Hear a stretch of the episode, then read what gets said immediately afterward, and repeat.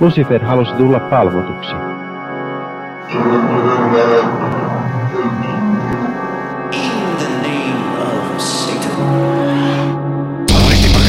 Hyvääpä, hyvääpä, hyvääpä, hyvääpä iltaa. Tämä on sunnuntai-satanisti toivottamassa kaikille epäpyhää vuorokauden aikaa. Me olemme tämä koko kansan suosikki, ateistinen, satanistinen podcast, joka ei ole liitoksissa mihinkään järjestelmään eikä yhteisöön, vaan on itsenäinen, empaattista, humanistista ja inhimillistä modernia satanistista, ateistista liikettä. Eli jos olette etsimässä Anton LaVey fanikerhoa tai olette näitä, näitä sosiaalidarwinisteja, jotka on sitä mieltä, että, että hummerit ovat ihmiskunnan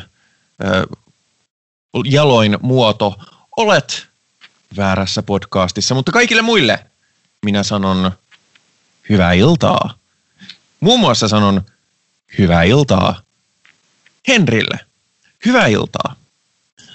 Hyvää iltaa tai vapaa-valintaista vuorokauden aikaa minunkin puolestani. Minä sanon myös hyvää iltaa Virgiliumille. Hyvää iltaa. Hei.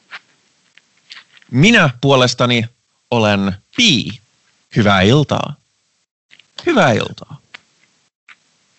Tänään meillä on aiheena, meillä on aiheena itse asiassa elokuva nimeltä The Witch, mutta jotta saamme kontekstualisoitua The Witch-elokuvan oikeaan kontekstiin, niin puhumme myös no, hieman noituudesta ja erityisesti noita vainoista ja, ja niiden merkityksestä historiaan. Ei kylläkään mitenkään kauhean syvällisesti, koska se on niin valta, valtaisa aihe, että, että siinä nyt ei ainakaan mihinkään elokuvajutteluun ole, ole mitään mahdollisuutta, mutta, mutta tota noin, ö, sivutaan aihetta ja, ja sitten puhutaan ö, elokuvasta sillä tavalla ihan kunnolla kokonaan. Mutta ensin käydään läpi vähän uutisia. Nythän on poikkeuksellinen tilanne siitä, että, että meillä on ollut välissä sellainen välijakso, koska käytännön syistä emme voineet äänittää viikko sitten, joten meillä on hieman enemmän uutisia kuin normaalisti. Niitä on neljä kappaletta. Ja ensimmäinen näistä on, ei suorastaan satanismiin viittaava, mutta siis kanssa kanssa uskonrikkojat, miksi, miksi sä sanois kanssa, kanssa heretikit. Mikä on suomeksi heretikit? Syntisen. elävät, elävät karhun kansalaiset. Karhun kansa on siis tällainen Suomen alkuperäis pakana uskontokanta, jonka, jonka siis uskomuksista ei oteta sinänsä kantaa, mutta näin niin kuin kanssa vähemmistö, äärimmäisen vähemmistö uskonnollinen yhteisö, niin ilmeisesti ää, Kihniössä on tapahtunut pahoinpitely ja tappo, jonka toisena epäilynä on kan, Karhun kansan hallituksen puheenjohtaja. Ää, ja tämähän on nyt sitten mediassa tietysti liitetty siihen, että no, no nämä Karhun kansalaisethan nyt ovat tietysti ihan kauheaa porukkaa ja että tällaista tämä pakanuus nyt sitten aiheuttaa. Ei ehkä siinä määrin, kun ö, voisi pelätä tai mikä, miltä se tuntuisi, että, että paskoissa ö, tällaisissa stereotypioissa se voisi olla, mutta sitä on kuitenkin ollut ilmassa, niin, niin ajattelin, että voisimme tässä sunnuntai-satanistin voimalla todeta, että vaikka joku kuuluisi vähemmistöuskontoon tai vähemmistö, mihin tahansa vähemmistösegmenttiin, niin se ei tarkoita sitä, että jos yksi niistä sikailee, niin kaikki niistä sikailevat. Tämä, tähän on helppo yhtyä. Tosin mun pitää sen verran korjata ää, tätä uskonnon kuvausta, että kyseessä on tällainen Suomen uskon rekonstruktio, koska meillä ei varsinaisesti ole niin täydellistä tai tarkkaa kuvaa esikristillisistä suomalaisista tavoista. Ja, se perintö on katkennut, mutta siis rekonstruktiivinen uskonto. Ja minä tunnen aina tiettyä hengenheimolaisuutta karhun kansaan, vaikka siis en, en todellakaan näitä metafyysisiä todellisuuskäsityksiä kaikista asioista heidän kanssaan jaa, mutta, mutta kas kun minäkin olen suomalainen ja kun suomalaista kansanuskoa olen tutkinut, niin sieltä tällaista tiettyä symppausta tulee. Mm. Ja mä itse asiassa henkilökohtaisesti tunnen yhden, joka ei kuulu karhun kansaan, mutta joka, joka on vahvasti samaa aatteellishengellistä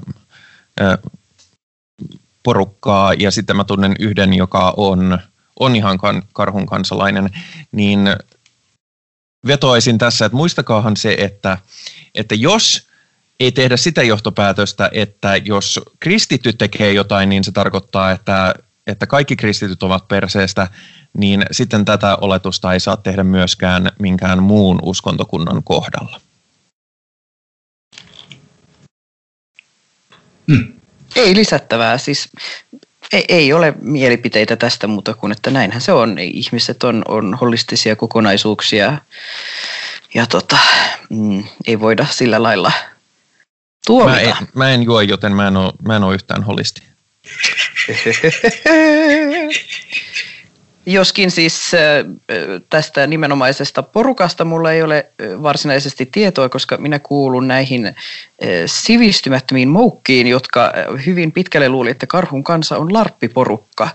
Et sikäli pyydän anteeksi omaa epähuomiossa tehtyä johtopäätöstä ja kehotan no, toki toisaalta. kaikkia olemaan perseilemättä. Ei ole, oli sitten kansalainen tai ei, niin ei, murha ei ole hyvä asia. Virgilium, mitäpä muuta uskonto on kuin tosissaan otettua larppaamista? Näinhän se on, kuule. Mitäpä, mitäpä muuta elämä on? Niin. To, tosissaan, turhan tosissaan otettua larppaamista. Minäkin joka aamu vaatteita pukiessa larppaan sellaista niin kuin yhteiskuntakelvollista ihmistä.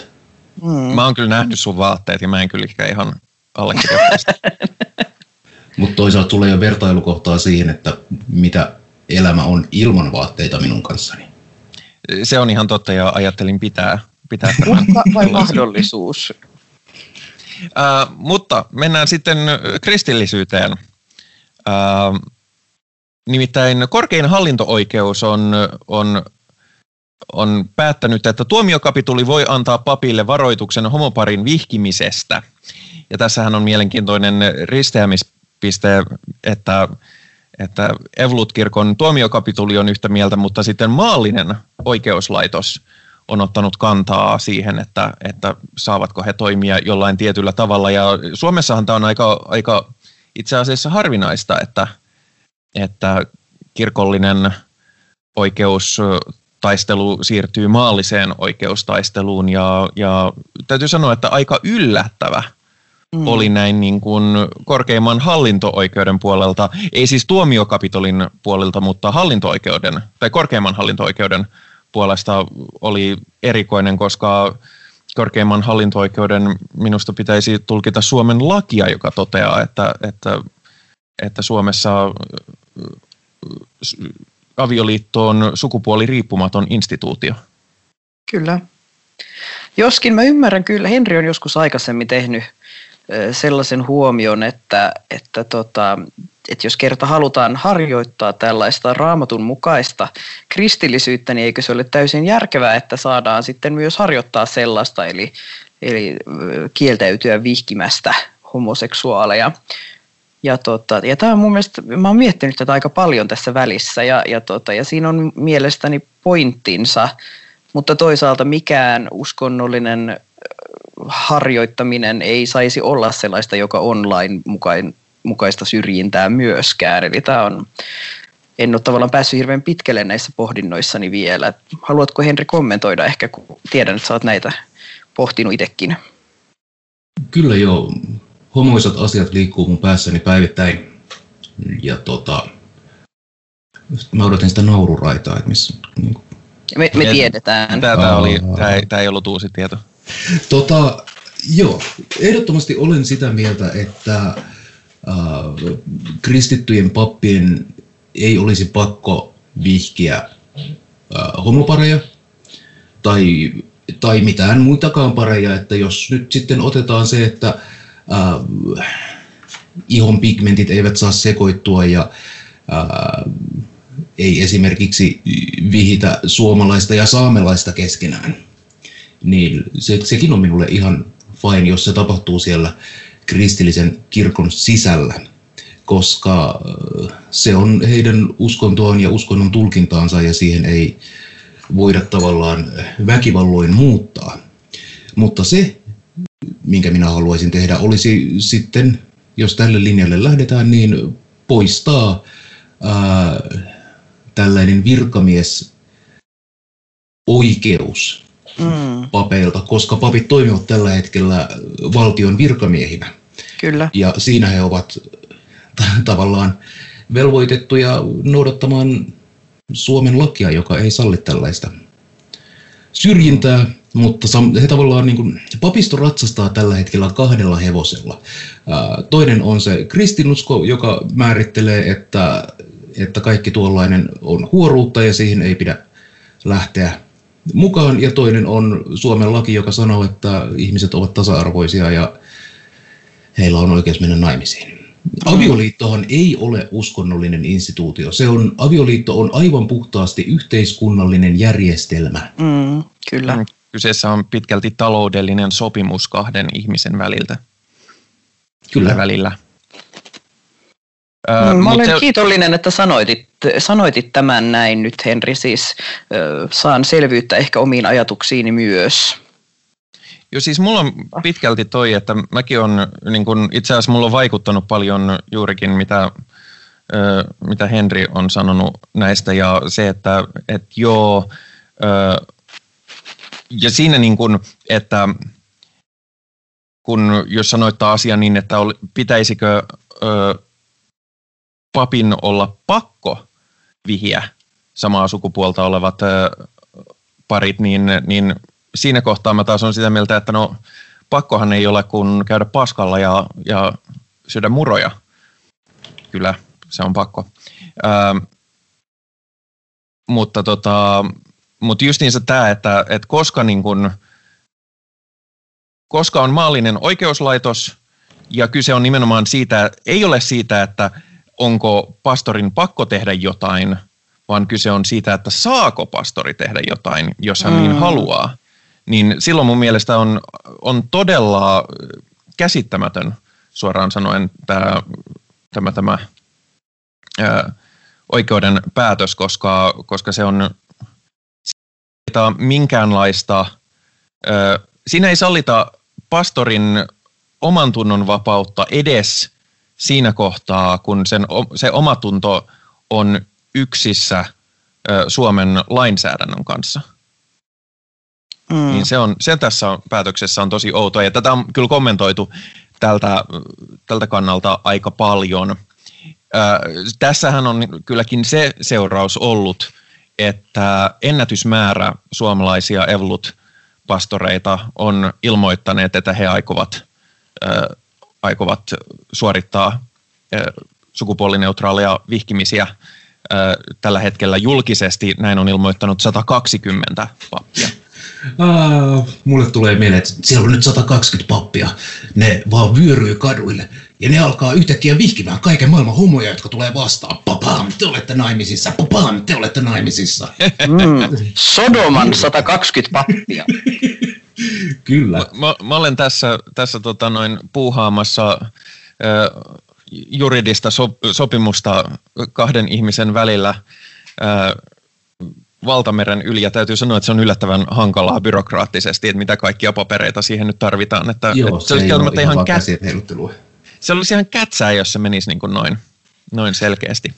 Mutta ihan siis sen verran lisää, koska tämä on yksi mun lemppariaiheita, niin jos me oikeasti haluttaisiin olla kristillisiä ja pitäytyä siinä raamatun sanassa, niin aivan yhtä voimakkailla sanakäänteillä ää, uudelleen avioliittoon vihkiminen on tuomittu. Ja maailmassa, jossa avioerot ovat aika yleisiä ja ihmiset menevät uusiin naimisiin, niin se on aivan yhtälainen haureuden harjoittamisen hirvittävä muoto kuin homoseksuaalisuus. Mm. Mutta on paljon helpompi tiedätkö, heitellä kiviä homoja päin kuin, kuin niitä kaikkia muita. Se niin. johtuu siitä, että me kimmellämme auringon valossa, niin meihin on helpompi osua.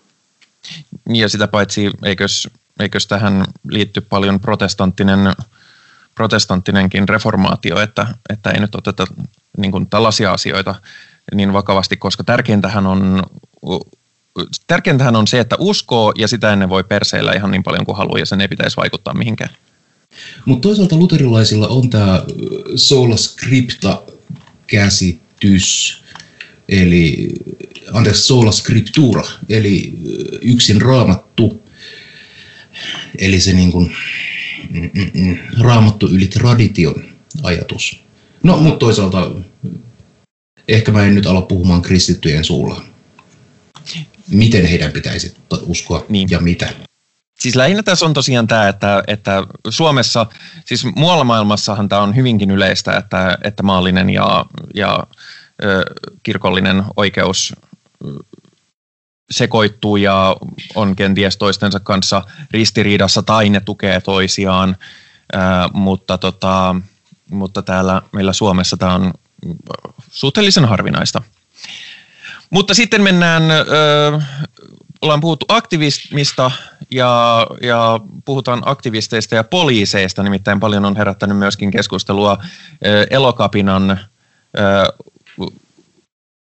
mielenosoituksessa tapahtunut poliisiväkivalta. Mm.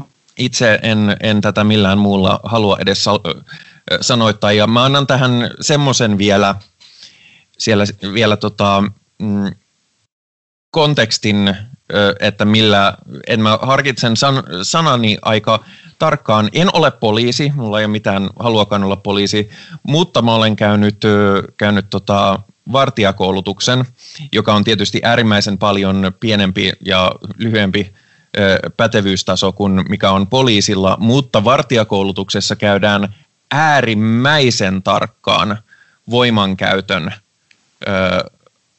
oikeutuksia, lakitekstiä ja sen sellaisen sen läpikäyntiä.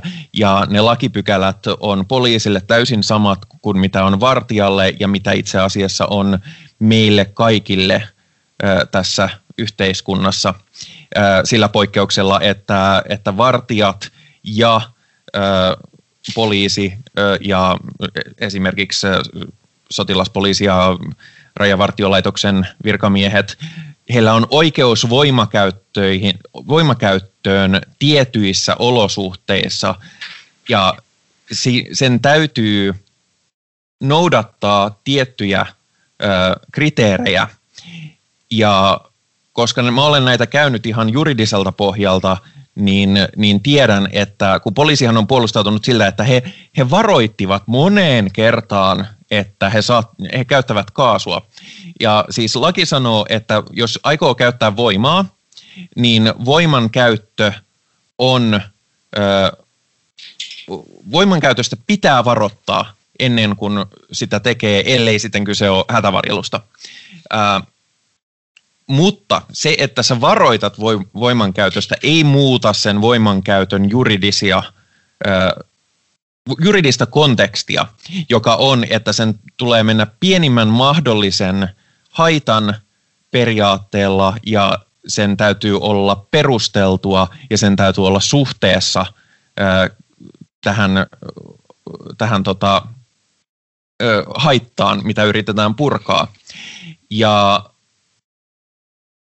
no, poliisi ei minun ja monen lakioppineen ö, asiantuntijan silmissä ole missään määrin noudattanut näitä, ö, näitä periaatteita, koska kyseessä oli täysin väkivallaton protesti.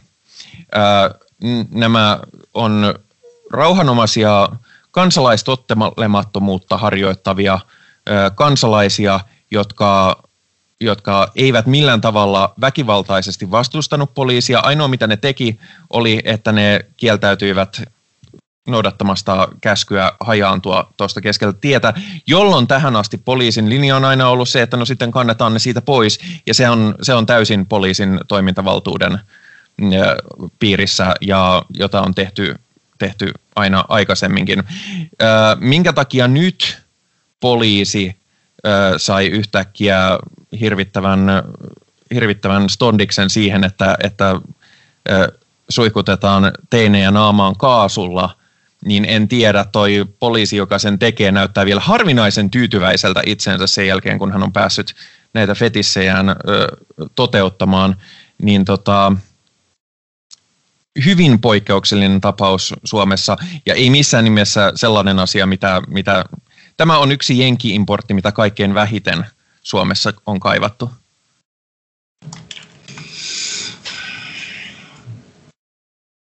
Joo, mä tein sen virheen, että no ensinnäkin nyt tunnustan, että mä en ole seurannut tuota ää, keissiä niin paljon kuin ehkä olisi pitänyt, koska olen keskittänyt huomioni ää, nimenomaan rapakon takaiseen politiikkaan, jossa on, on koronaa ja presidentin väittelyitä, joten tälle kotimaiselle maaperälle on jäänyt paljon vähemmän aikaa.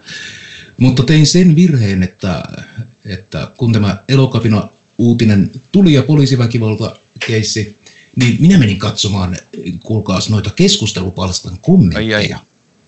Ja tota, näyttäisi siltä, että kansan syvien rivien yksimielinen ajatus on, että hipeille kaasua.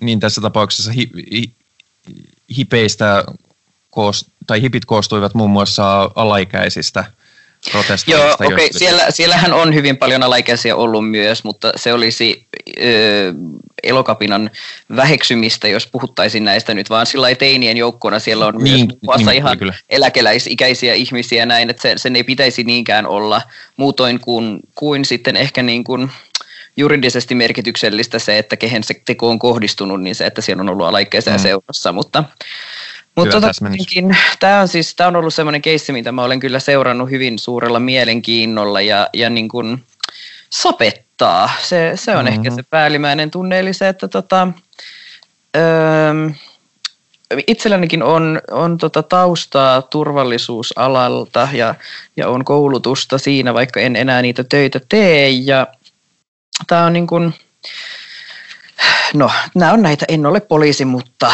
öö, koen myös hyvin pitkälti samoin, että tässä on nyt tehty ylilyöntejä, mitä oikein ei pystytä perustelemaan sitten, vaikka miten yritettäisiin. Eli tämä poliisin selitys ei, ei kyllä itseäni vakuuttanut millään lailla. Ja, tota, ja minusta on mielenkiintoista oikeastaan se, että, että miten se se keskustelu muuttuu jatkuvasti. Eli toisaalta se, että puhutaan tällaisesta niin kuin lain noudattamisesta ja siitä just, että otetaan, nostetaan esille se, että miten niin kuin oikeusvaltio ja laki on niin kuin pyhää ja se, mitä niin kuin mitä on pakko vaan noudattaa tai sitten mistään ei tule mitään. Ja sitten katsoo, että ne, jotka niitä kommentoi, on esimerkiksi sellaisten puolueiden toimijoita, joilla on niin kuin vallan korkeakin määrä tuomittuja rikollisia esimerkiksi mm-hmm paikoilla. Eli se, että tota, mm, Muun muassa eduskunnassa. Muun muassa eduskunnassa kyllä. Että tota, et se, siinä on nyt joku tämmöinen ongelma, mitä en haluaisi joutua sanomaan ääneen selkeästikään. Tässä... Se on se tietysti, että, että laki ja oikeus pätee muihin, mutta ei tietenkään itseen, koska, koska valkoinen kristitty heteromies hän jos häneltä kielletään mitään, niin se on syrjintää. Mm, kyllä. Mutta tämä on ollut hyvin, hyvin haasteellinen keissi siltä osin niin kuin seurata, että jotenkin se on tuntunut tosi raskaalta. Ja kun kyseessä on kuitenkin, siis musta mä katsoin sen striimin sitten lopulta, koska tuli semmoinen olo, että se on tarpeen, jotta tietäisin, mistä nyt puhutaan. Ja, ja tuli semmoinen fiilis, kun siellä joku huutaa poliisille siinä kohtaa, kun se tulee lähelle sen, sen kaasukanisterinsa kanssa, että että tajut sä, että me suojataan tässä sunkin lasten tulevaisuutta. Ja se oli jotenkin semmoinen, joka mua pysäytti, että siis aivan, että, että eihän nämä tyypit ole semmoisia, että ne niinku, täällä ei nyt biletetä, tai ei ole semmoinen, että, mm. että mä tässä taistelen oman oikeuteni puolesta vaikka olla käyttämättä maskia, tai, tai niin kuin, että ravintoloiden pitäisi olla pidempään auki, koska me itse haluaa bilettää, vaan siis tässä tyypit niin kuin puhuu meidän kaikkien tulevaisuudesta. Ja siis itsekin on, on niin kuin, mä en ole osallistunut näihin suoriin aktioihin, mutta, mutta mä oon ollut ihan alusta asti Suomen elokapinan niin kuin, laitamilla ja ehdottomasti niin kuin tukemassa tätä hommaa ja osallistumassa välillä jopa muina, muilla tavoin, joskin täytyy myöntää, että viime aikoina etenkin hyvin, hyvin pienimuotoisesti, koska aikaa ei yksinkertaisesti ole ollut, mikä tietysti tästä voi kyseenalaistaa minun, minun tota, ää, ajankäyttöni priorisointia, mutta ei mennä nyt siihen, ää, niin tota, ö, onneksi Suomessa nyt on se, että siis tähän on mennyt ministeritasolle asti, ja useat näistä mielenosoittajista on nostanut syytteet poliiseja vastaan, ja se on siinä mielessä hyvä puoli, että Suomessa on tämä optio, ja silloin se menee yleisen syyttäjän kans, kautta, mm.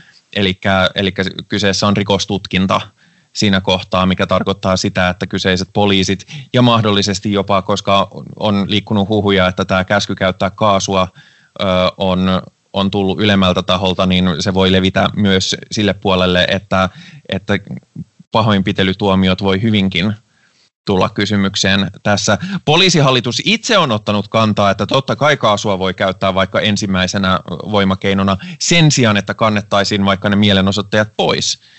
Niin, no kyllähän on... siinä kannettiinkin koko ajan, mutta että jossain vaiheessa tiettyy niin kuin rupeaa vituttaa se kantaminen. Sehän on fyysistä no, työtä ja näin. Että se, sit, no paskempi sit niin tullaan, niin, siis nimenomaan sitten tullaan siihen, että onko poliisilla oikeus vittuuntua työssään, no on, mutta ei siihen pisteeseen asti, että hän niin kuin sortuu niin sanotusti väärin keinoihin.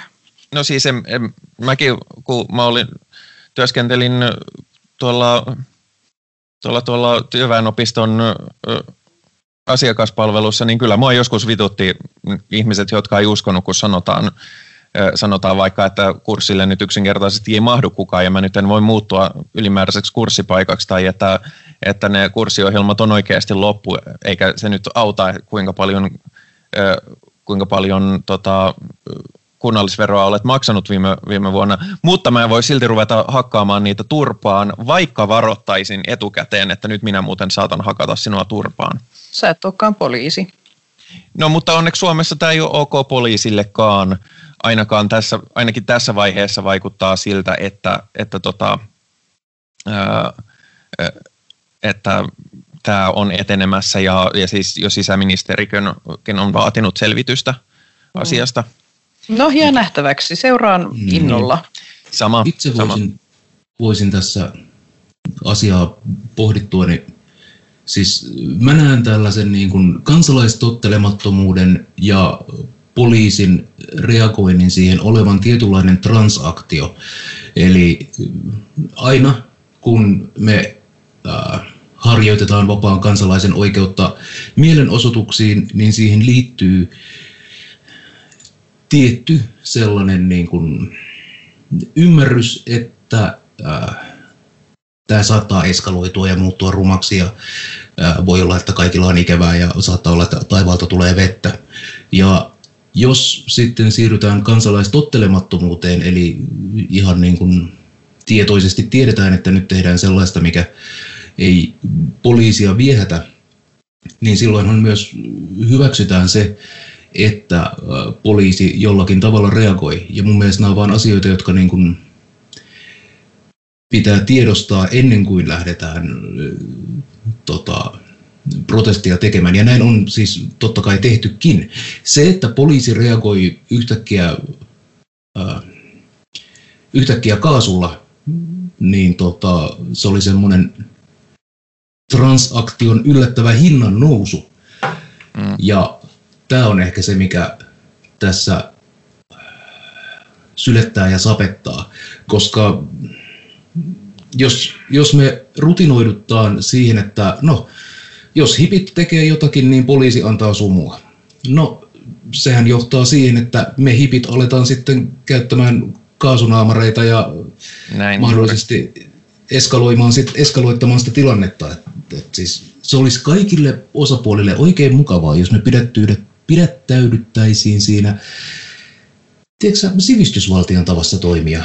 Eli ei oteta niitä hyökkäyskoiria ja mellokkakilpiä ja ei lähdetä pamputtaa jokaista äh, liimanhaistelijahippiä koska... No ei, ei, ei, stop. Ne ei, kun ne ei ole liiman haistelija No ei ne olekaan! Ei, kun siis tämä on tosi vahingollista, että tästä puhutaan sillä, että hipi täällä riehuu, koska se on nimenomaan, se on siis, Totta, tiedätkö, niin kuin, se on näiden, näiden tota, tolkun ihmisten äh, niin kuin, äh, tällaisten näkemys vihervasemmistosta ja niin kuin siitä, että täällä nyt jotkut, just, siis se on vähän sama kuin tämä, että teinit riehuu. Joo, Sillä ne on, ne on perustavanlaatuisia aivan, oikeassa Virgilium ja äh, ehkä tässä ongelmalliselta oli vaan se, että mä käytän termiä hippi en silleen niin kuin negatiivisessa mielessä. Mutta joo, joo, eihän siis, mä en usko, että kenelläkään meistä on mitään sitä vastaan, että me torjuttaisiin ilmanmuutosta. Ja se, että ilmastonmuutoksen torjumiseen saadaan lisää huomiota sillä, että, että kapitalismin oravan pyörä saa pikkasen liimaa rattaisinsa, niin vitun iso kyynel. Mua on tippaakaan kiinnosta, jos joku myöhästyy vähän töistä. Mm. Joskin sen verran ö, tota noin, eroan tuosta sun näkemyksestä. Suomessakin on hyvin paljon ihmisiä, joilla on, on, on a, paljonkin ö, sitä vastaan, että torjutaan ilmastonmuutosta, koska, koska he ajattelevat lähinnä omaa rahapussiaan. Tai Joo, siis suurin osa kolmea. ajattelee omaa teoreettista rahapussiaan ja ottamatta edes kantaa siihen, että, että tiettyjen, tiettyjen niin kuin, uskonnollisten tahojen mielestä ilmastonmuutos ei voi olla totta, koska se ei ole Jumalasta. Ja toiset taas on sitä mieltä, että se nyt on ihan sama, että vaikka, vaikka saastutetaan ilmasto, koska tämähän on saatanan valtakuntaa ja sen, pistää, se, sen ansaitseekin pistää paskaksi, mutta se taas on huomattavan laaja keskustelu, johon ei ole aikaa tällä kertaa, mutta siis itse totean, että kaikki supportti näille, näille mielenosoittajille ja aivan äärimmäinen hatunnosto si- sille, että kun tällä elokapinalla oli seuraavana päivänä toinen mielenosoitus, niin siellä oli paljon samoja tyyppejä, jotka, jotka tuli suoraan putkasta. Mutta äh, ihan kovin nopeasti, että ei olisi pelkkää ankeutta, niin, niin tota noin loppuun vielä iloinen uutinen, joka on, että perussuomalaisten nuorisojärjestö jää jälleen ilman minkäänlaista tukirahaa. Tällä kertaa kyse on siitä, että heillä ei ollut aikaa tehdä hakemusta, mutta kuitenkin se on positiivinen asia. Niin, se on jännä.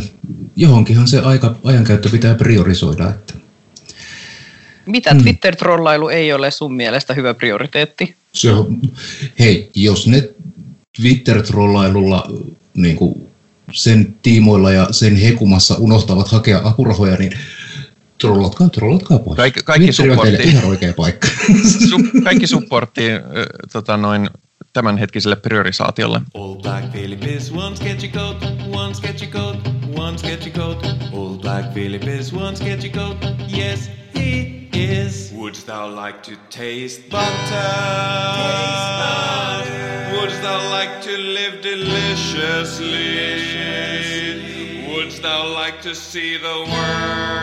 See the world. I will guide thy hand. Old black Philip is one sketchy coat, one sketchy coat, one sketchy coat. Old black Philip is one sketchy coat, yes he is. Katsoimme elokuvan The Witch, ö, joka on, joka on siis The Witch, mutta se on, se on tyylitelty sillä tavalla, että kaksoisvensian on kaksi ykköisveetä, koska aikana, mihin tämäkin elokuva sijoittuu, niin näin kirjoitettiin. 1600-luku. Elikkä, elikkä suomennettuna The Nonoita. N- n- Noita. Ää, joo, ää, itse mulla on sellainen tausta, että mä oon tehnyt elokuvapodcastia Kinosilmää, löytyy kaikista relevanteista paikoista.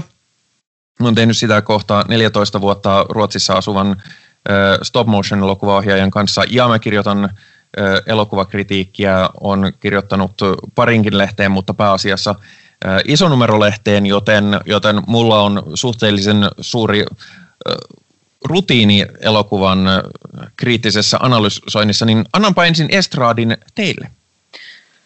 Minä pidän elokuvista, mutta minulla on myös äärimmäisen huono muisti, joten mä yleensä katson ne ja sitten joku kysyy seuraavana päivänä, että oliko se hyvä, niin mä vastaan, että ei mulla ole mitään kärryä tavallaan.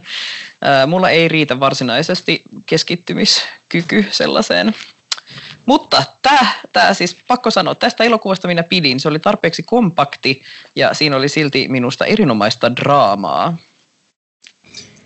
Kyllä, The Witch on yksi mun suosikkielokuvia ja kun se julkaistiin mitä 2015, mm. niin se oli kyllä sen vuoden paras elokuva melkein heittämällä.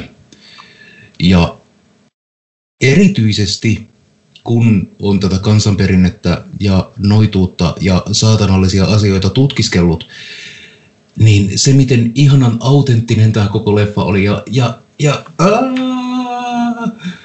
voi Musta on ihanaa, että sä pystyt kommentoimaan tätä, koska mä hänen tavallaan, mulle voisi ihan hyvin myydä mitä tahansa autenttisena ja mä olisin sillä joo joo, hyvä juttu, kunhan se näyttää hyvältä. Mutta tiedän, että on paljon ihmisiä, joita kiinnostaa tällainen autenttisuus, joten sikäli mua ilahdutti. on siis pelkästään toi niin kuin, ää, ää, b- ajanjakso, toi on sijoittu 1630-luvulle, eli parikymmentä vuotta ennen Saalemin noita istuntoja, noita oikeudenkäyntejä. Ja hyvin niin kuin, se, se hengellinen maailma ja ö, todellisuuskäsitykset, mitä ihmisellä oli, oli hyvin erilaisia. Ja, ja siis tämmöinen henkilö kuin Joseph Glanvillehan on äh, tuohon aikaan sanonut, että, että ne, jotka kieltää noitien olemassaolon ja noitien mahdin, kieltävät suoraan äh, Jumalan. Ja Mm. se, että siis noidat vaan on, ne vaan on aktuaalisesti oleva asia, joka vaikuttaa ihmisten elämään ja voi veikkoset. Voisi vois, tota, summata hieman. Elokuva siis sijoittuu tosiaan 1600-luvun ö, uuteen Englantiin, eli onko se suomeksi uusi Englanti? Mikä on New England suomeksi? Ei se ole mikään suomeksi, koska se on osavaltio. Uh, New Englandiin, ö, jossa puritaani uudisraivaajat ovat siis ö, muodostaneet tällaisia yhteisöjä. Ja elokuvan pääosassa on perhe, joka on ajettu ulos tai joka on tai perheen Ajetaan. patriarkki, patriarkka vähän niin kuin ajaa itsensä ulos uskonnollisen erimielisyyden takia ja he perustavat oman pienen maatilan jonnekin metsän kulmaan. Ja vähän vituiksi on menossa, kun, kun isä ei oikein osaa muuta kuin pilkkoa puita. Ja, ja tota, Mutta toi on heti alkuun, heti alkuun tästä tulee niin kuin mun ihastukseni, koska mä olen seurannut uskonnollisia niin kuin yhteisöjä, niin toi tilanne, että sieltä tulee pienessä yhteisössä ää, käsityseroavaisuuksia niin kuin raamatun tulkinnasta tai tavasta elää, niin tuolla tavalla ne eskaloituu hyvin Mm. helposti. Ja uskonnolliset yhteisöt on mahdottomankin niin kuin, ää, riitaisia ja toraisia keskenään. Ja sekin kaikki on, pienet yhteisöt on. niin, kyllä, kyllä, kyllä, kyllä. Ja se, että tämä elokuva alkaa tästä niin kuin väittelyn lopputulemasta ää, siitä, että sinä olet ollut väärässä ja painopainut vittuun ja sitten perheen isä sanoo, että minäpä olen oikeassa ja minäpä painun vittuun. Maha! With blackjack and hookers. Teen itse paremman oman yhteisön tuonne. Mutta meille ei koskaan selviä, että mistä ne on väitellyt, koska se ei Mm. ole pointti. Se on, ne olisi voinut väitellä ihan jostain ajatto, niin älyttömän mundaanista, esimerkiksi siitä, että oliko Aatomilla ja Eevalla napa vai ei. Mm. Koska tällaiset tärkeät asiat saattaa johtaa hyvinkin niin kuin tällaisiin tilanteisiin. Ja se, että meille ei koskaan kerrota, että mikä siellä on ollut tämä niin kuin alkuperäinen ristiriita, niin se on jaa, se hieno, hieno, hieno lisä. Joo, siis, ja siis tosiaan ää, jo heti elokuvan alkumetreillä ää, tämä on semmoinen lievä spoileri, mutta, mutta siis tämä kirjaimellisesti tapahtuu ehkä niin kuin kolmen ensimmäisen minuutin aikana, että, että perheelle kun on syntynyt pieni lapsi, ihan vauvaikäinen lapsi, jota ei ole vielä kastettu, mikä on olennaista, niin, niin tota, se häviää kesken kukkuluuruleikkien ja, ja sitten käy nopeasti ilmi, että, että noita on sen ilmeisesti kaapannut, joka tekee siitä, siitä jauhelihaa ja hieroo sitä ö, kroppaansa ja muuta. Ja tästä alkaa tämän perheen totaalinen psykologinen ö, kappaleiksi repiminen, jossa, jossa perhe rupeaa syyttämään toisiaan noituudesta ja lapset on, pienet lapset on, on tota, ö, käyttäytyy erikoisesti ja juuri sukukypsään ikään tullut ensimmäinen tytär on, on tietysti kovasti epäilyttävä, koska, koska hän on sukukypsä ja, ja, ja kaikki rupeavat syyttämään toisiaan noituudesta. Ja, ja pohjalla on nimenomaan se psykologia, ei niinkään, että tässä tapahtuu kauhean kauheita asioita, vaikka se aika raflaavasti alkaakin. Niin, siis mainittakoon tässä se, että, että tota, sitähän ei tiedetä alussa, vaan siinä nimenomaan seurataan sen perheen hajoamista siltä niin kuin kantilta, että se perhe saa uskoteltua ensin itselleen, että esim. sushi tai jokin eläin on tämän lapsen vienyt. Siinä on semmoinen niin kuin, noituuden kieltäminen semmoisena lisämausteena siinä ennen kuin sitten se lähtee tämmöiseen toisilleen haistatteluun tavallaan mikä mun mielestä jotenkin, se, se oli mun mielestä tosi viehättävä puoli siinä, että se ei ole semmoinen, että tässä otetaan vaan nyt niin kuin automaattisena sen, että noidat on olemassa, vaan että ollaan silti vähän skeptisiä ja vähän sillä että mitäs, mitäs. Mm. Se on siis, se on äärimmäisen stressaavaa ja jopa äh, henkeä vaarantavaa elää sellaisessa maailmassa, jossa yliluonnolliset voimat on jatkuvasti hampaat pitkänä sun perseessä kiinni. Et siis jos, jos ihminen kokee jatkuvaa turvattomuuden tunnetta, niin hulluksihan siinä sitten hiljalleen, hiljalleen paukahtaa, mm. niin kuin ehkä elokuvassa tapahtuu. Mä palaan vielä tuohon itse noitaan, joka tämän ää, juniorin nappasi ja jonka, jonka sitten vauvasta piakkoin teki tällaista ää, ihovoidetta itselleen. Niin Sehän koko... oli lentovoide. Hän laittoi niin. sitä luutaansa. Joo, ja sitten vänkytti luutaa haarovälissään ja, ja sitten kiljaisun kautta lensi taivaalle. Olisiko tässä jotain allegoriaa, en tiedä. Mm. Mutta tota, se on siis tämäkin, sellaiset pienet yksityiskohdat, siis se saattaa tuntua oudolla, että miksi ihmeessä yksi noita haluaisi ää, lapsen ja miksi se sen tappaisi ja miksi sen siitäkin tekisi tällaista muussia ja miksi se hieroisi itsensä ja miksi luuta. Ja... Mutta kun ne on, ne on niitä asioita, mihin on uskottu. Noidat ovat nimenomaan napanneet tällaisia kastamattomia lapsia ja murhanneet niitä ja kannibalisoineet ja tai siis anteeksi, näin on syytetty noitien tekevän ja uskottu noitien näin tekevän.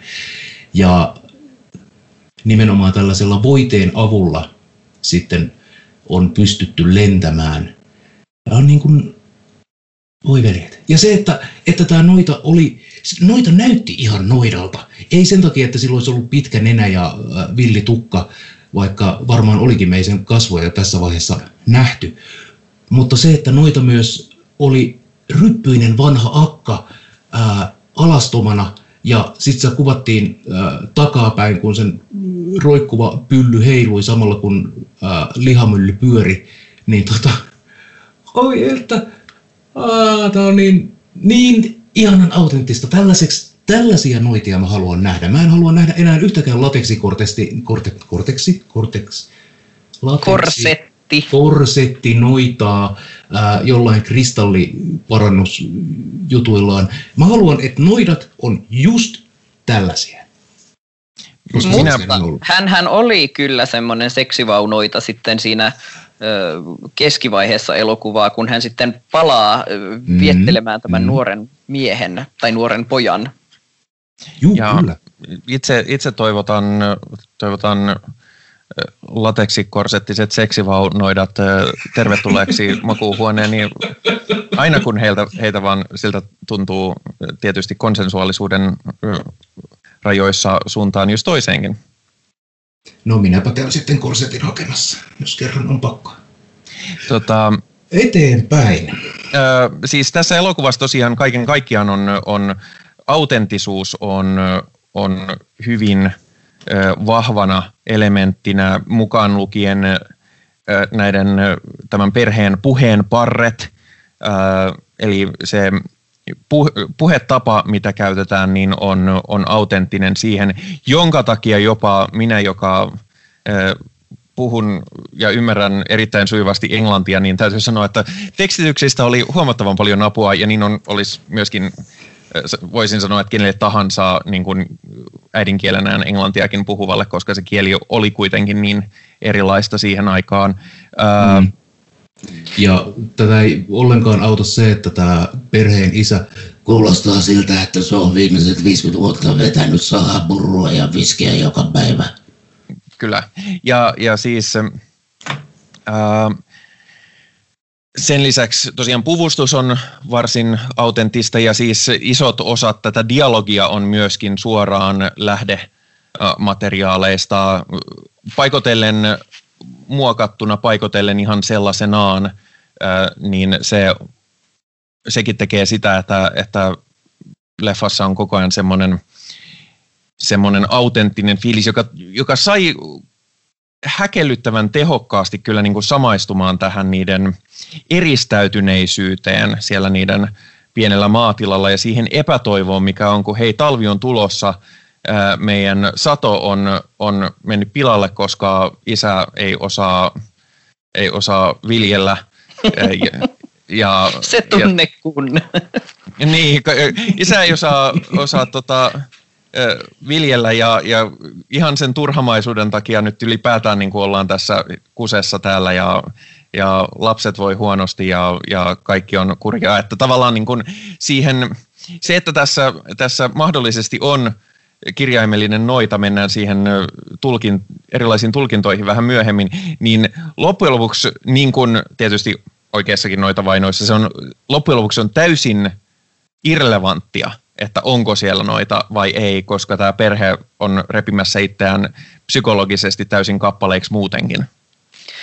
Mutta se, mikä on musta hienoa, on se, että yksi tällainen äh, ei niin kaukaa haettu tulkinta on tosiaan siis, niin kuin tässä nyt tuli sanottua, niin totta kai spoiler alert, niin siellä on tämä tota, saatana, joka sitten tulee vuohen muodossa käymään sitten, kun asiat ovat menneet tarpeeksi pitkään päin persettä niin sanotusti.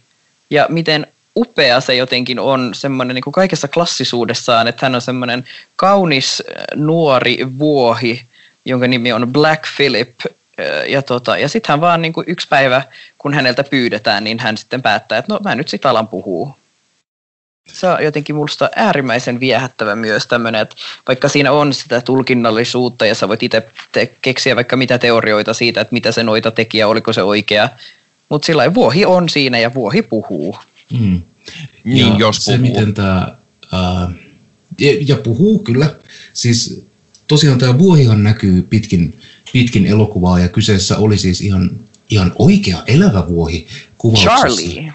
Ja äh, joka ilmeisesti oli ihan, ihan oikean kokoinen ja joka äh, oli ilmeisesti suhteellisen vittumainen tätä miesnäyttelijää kohtaan. Joo. Mutta tota, ähm, pääosan elokuvasta Black Philip on vain vuohi, kunnes se, että no, ottaako saatana äh, vuohen muodon vai onko vuohi ollut koko ajan saatana, niin se on toissijasta. Joka tapauksessa Black Philip toimii eräänlaisena äh, puhelimena alakertaan. Ja se, miten saatana ilmestyy tässä elokuvassa, on ihanaa, koska se on kameran ulkopuolella. Me ei varsinaisesti nähdä saatanasta itsestään niin kuin saatana muodossaan ää, mitään muuta kuin ihan pieni vilaus, mutta sen pienen vilauksen aikana se on niin ihanasti kuvattu, sillä on toinen jalka, on pukin jalka, ja sillä on muuten niin kuin nuoren komean aatelisherrasmiehen vaatteet, tämmöinen man of wealth and taste.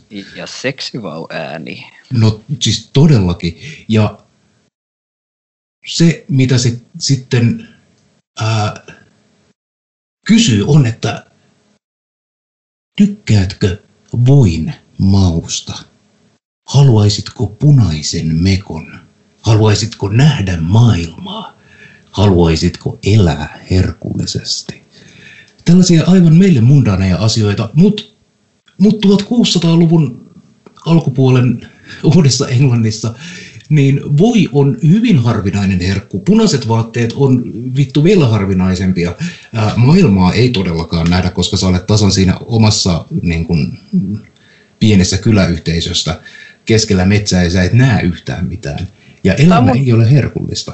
Tämä on siis mun lempiosa tätä elokuvaa. Mun mielestä tässä on eniten analysoitavaa tässä lyhyessä kliimaktisessa loppukohtauksessa – missä siis meillä on tämä nuori tyttö, joka on koko tämän ajan ö, kieltänyt se olevansa noita. Ja siis on, on ilmeisesti myös niin kuin jotain muuta kuin noita, on harras kristitty ja, ja, tota, ja hän on tavallaan saanut, ö, saanut sitten niin kuin katsoa, kun hänen, hänen tota, veljensä napataan tai siepataan ja, ja, tota, ja hän näkee, miten toinen, toinen veli on sitten niin kuin saatanan tai jonkun noidan riivaama ja hän puhuu tuhmia ja hän puhuu törkeyksiä ja, ja niin kuin näin. Ja silti hän tavallaan, hän ei ole niin kuin, tulee sellainen olo, että hän aidosti siis miettii, että mikä on paras ratkaisu mulle tässä kohtaa elämää. Ja siis mikä olisi sitä satanistisempi asia kuin se semmoinen vapaan tahdon käyttäminen. Eli se, että, että saatana ei varsinaisesti missään vaiheessa, vaikka nämä on tämmöisiä kauniita asioita, mitä hänellä on tarjota, mutta se lähtee myös siitä, että hän itse kysyy, että puhu mulle, voitko puhua mulle, ja, ja kun saatana kysyy, että mitä haluat, niin hän itse kysyy, että mitä sinulla on tarjottavana. Mun mielestä siinä on jotain äärimmäisen kaunista ja tehokasta. On, kyllä.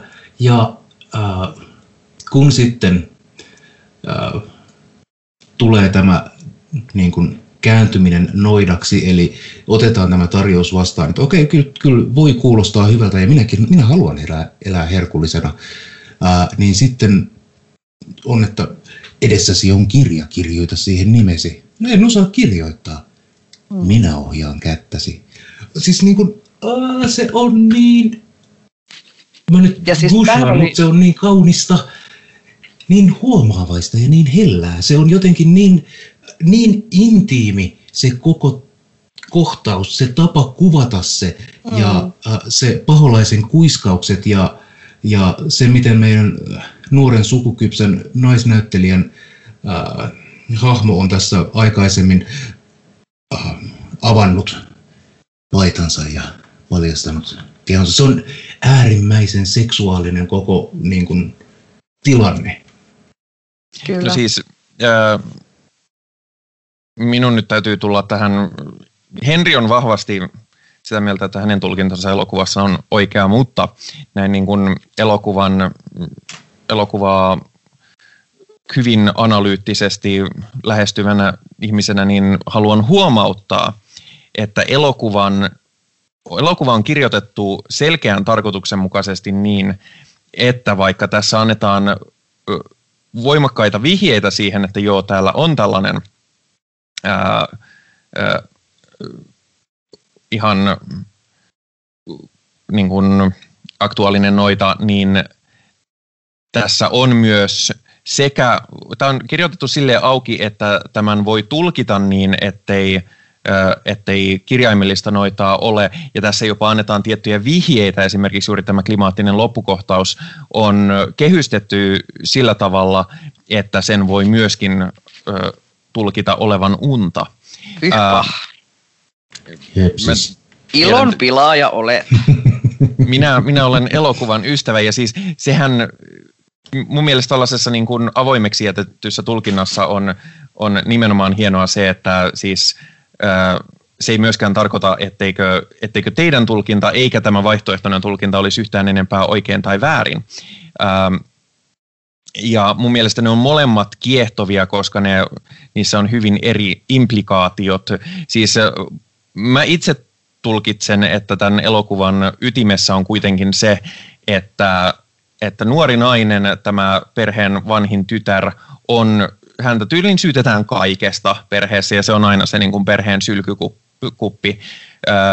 suoraan sanoen niin kuin henkisen pahoinpitelyn alainen, mikä ei nyt ole tuon ajan, tuon ajan hartaille kristityille, eikä aina nykyisillekään mukaan hartaille kristityille niin mitenkään poikkeuksellinen asia, niin, niin tota, tämän voi myös katsoa olevan täysin maallinen kuvaus siitä, että, että tota noin, nuorta naista ää, henkisesti pahoinpidellään perheessä, joka on täysin omien ää, epäluulojen ja, ja ää, epäluulojen ja, ja epäilystensä riivaama ja hän, hän irtautuu niistä tosissaan.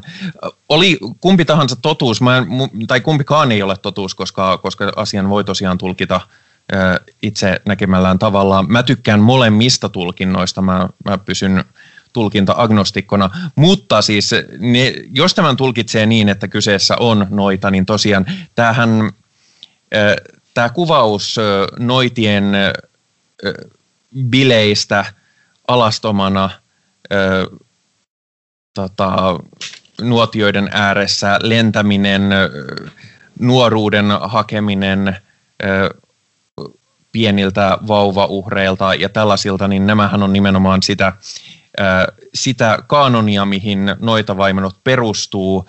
Ja mistä tämä, tämä käsitys tämmöisestä noituus arkkityypistä on oikein tullut, niin sehän on myös merkittävää, koska, koska tota, sillä on niin iso vaikutus ollut maailman historiassa myöskin ihan kirjaimellisten noitavainojen ulkopuolella. Saanko, onko, saisinko, saisinko minä vähän mies selittää tässä? Kyllä mä, mä, mä Joo, taukosin ihan sen takia, että nyt on, nyt on mies selittämisen vuoro.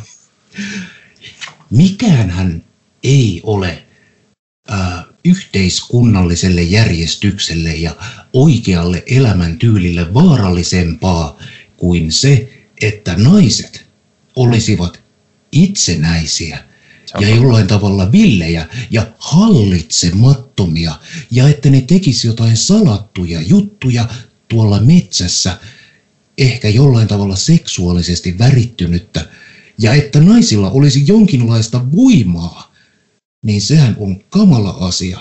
Ja sen takia minä näen, että noituus, feminismi ja sitä kautta satanismi liittyy aina kaikki keskenään toisiinsa. Kyllä. Tämä oli feministisintä miesselittämistä, mitä olen eläessäni kuullut ja Kiitos. hyväksyn sen. Siis tässä, tässä siis mainittakoon, että itse pidän satanismia hyvin pitkälti synonyyminä feminismille oikeastaan tietyllä estetiikalla maustettuna. Itse en ole siis, en pidä itseni noitana eikä se ole varsinaisesti mun juttu, mutta, tota, mutta pidän siitä tavasta, millä se on niin kuin reclaimattu sellaiseen feministiseen tarkoitukseen ja sitä, että niin kuin puhutaan, naiset puhuu itsestään ja toisistaan tavalla, mitä reclaimaten sellaisilla sanoilla, millä ollaan aikaisemmin puhuttu heistä rumasti. Mm, kyllä. kyllä. Ja tämä on ihanaa tästä, mä tykkään. Ja mm, niin, aa, sori, sori, sori. Mut siis, ei siis, älä pyydä miten? anteeksi. Sehän ei tarvitse pyytää anteeksi. Mä, mä olin, mä olen, mä olen vilpittömästi ilahtunut sun innokkuudesta.